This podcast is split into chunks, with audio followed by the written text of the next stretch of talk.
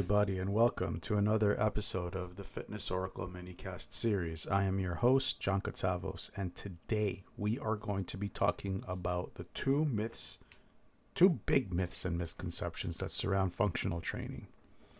Now, I'm going to start off by saying um, I have been doing this kind of training for the past oof, seven years not including last year. Last year has been a complete and utter write off because of COVID. So thank you very much, COVID, for messing up my my my practice. But regardless, it gave me this platform for me to be able to utilize to get out this message to you, uh, the listener. So, the two big mis- misconceptions that come behind functional training is that I can actually sum it up into one, but I will use two different examples. I think that's the best way for me to do it because it is a little bit complex. Now, the difference between machines and free weights is not what you think. Most most trainers and most fitness professionals will tell you that you're isolating a muscle when you sit down on a machine or a uh, or uh, what are they called? preacher curl or a bench or whatever whatever but this is not true you cannot isolate anything in the body it is humanly and physically and neurologically impossible to isolate anything in your body. Why? We're, I'm going to get a little bit scientific and a little bit geeky on you because of Newton's third law of motion, which states every action has an equal and opposite reaction. So if I apply five pounds of force on my hands in, in order to do a bicep curl and the pivot point, the part that is the that is bending, which is my elbow, is exerting five pounds of pressure, just an example, at a speed of, let's say, one meter per second, which is five five units of measure moving upwards, there's going to be a five units of pressure going on at the opposite end of that joint of that lever, which is my humerus, my upper arm. What does that mean? It means that my shoulder is going to move fi- with five pounds of pressure in the opposite direction. That's all that it means. So,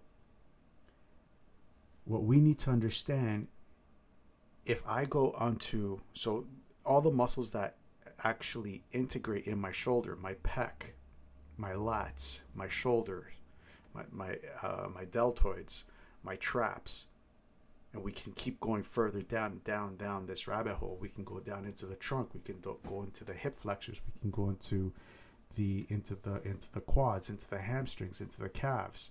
You need to stand. You need to sit. All these pressures and do, all these all these quote unquote areas, they have the same law of motion going through those areas. It's just magnified because of the distance that we're that we're um, that we have applied to. That also plays a, a difference as well. But we're not going to get into that math because that math can get a little crazy. We're talking about into the hundreds of pounds of hundreds of pounds of square inch per per second moving. It's it's it's crazy. It's absolutely crazy when you get into the numbers. So, the difference between standing bicep curl and seated bicep curl, for example, because we're using this example right now, is that I'm adding two, potentially th- three more, sorry, excuse me, not two, three more layers of support. Three, sorry, excuse me, four layers of support. One for the back part of my upper arm, one for my chest, one for my bum and one for my feet. Got it? So now I can apply more force because I'm more stable and because I have the extra support. I'm not isolating anything. Everything is still working in the same way. It's just I have three extra la- layers of support. So that's myth number one is that machines is that you isolate and and uh, Smith machines and squat racks doing squats and deadlifts you don't isolate. That's the big one. The other myth is that, and I love this one. Squats are an advanced movement, and um, and uh, leg leg extensions, leg extensions and leg curls are uh, are are easy, are considered quote unquote for beginners. This is total nonsense. This is utterly and ridiculous nonsense. There is the only difference between a squat in a squat rack and a leg extension. Let's take for example where you're sitting down in the machine and you're pulling the weight up with your with a with a with your the front part of your foot. The only difference is again is the support you have support on your bum, you have support on your back, and you have leverage by holding onto the bars. So, can you do more in a seated position than a standing position? Yeah, absolutely. Why? I got three extra levels of support. That's why. I can lift more. So, that's the only difference. Function of the knee does the exact same thing in a squat as you would in a seated leg extension. Your body doesn't understand squat and leg extension. All your body knows, especially in, and around the knee area, is I need to flex and I need to extend. There's very, very limited, very limited rotation that's happening in the knee. There is some, but very limited. So that's the one big those that's the one big myth and misconception that surrounds it. And I just gave you two examples of of how how the the, the, the this whole misconception has happened.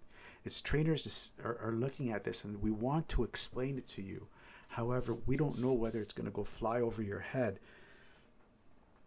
or if it's going to sink in. So we're just like, okay, yeah, this is for beginners because it could be laziness. I mean, trust me, trainers, we don't have an easy job. Most most people think that we do have an easy job, but when you're at the gym from six in the morning to 10 o'clock, sometimes 11 o'clock at night, and you're seeing clients every half an hour and every hour, that's, that's it's a hard job. It's a hard job. So towards the end of the night, um, we get a little just this is just how the program is. We know exactly what we're doing. We just at that point we may be a bit exhausted because who knows, you know, we we're people too. We have our issues as well. So uh, I do want to cut some slack to the trainers because you know it is a hard job and not a lot of people understand it, which is fine. We don't expect you guys to understand everything, just the basic concepts. And that's what we're trying to do trying to teach you the basic concepts. So if you're a trainer out there please please please please please please please understand. And don't fill my don't fill my uh, inbox with hate mail or and stuff like that. Please understand that there is there is a difference when it comes to to extra support on a human body rather than little support on the human body, standing versus seated with support on the chest or the back or even the shoulders. I've seen machines that actually support the shoulders to pin them back. It's really cool machine. And we have to understand when and where to use each tool because this is all that is. It's just a tool.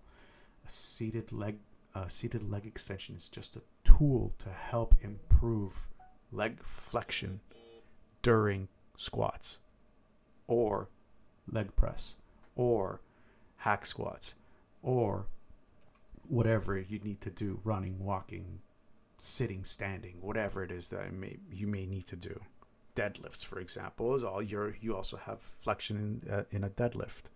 Anyways, um, I could literally go on for hours for this, so uh, I'm going to cut it here, and tomorrow I'm going to I'm going to try to help you understand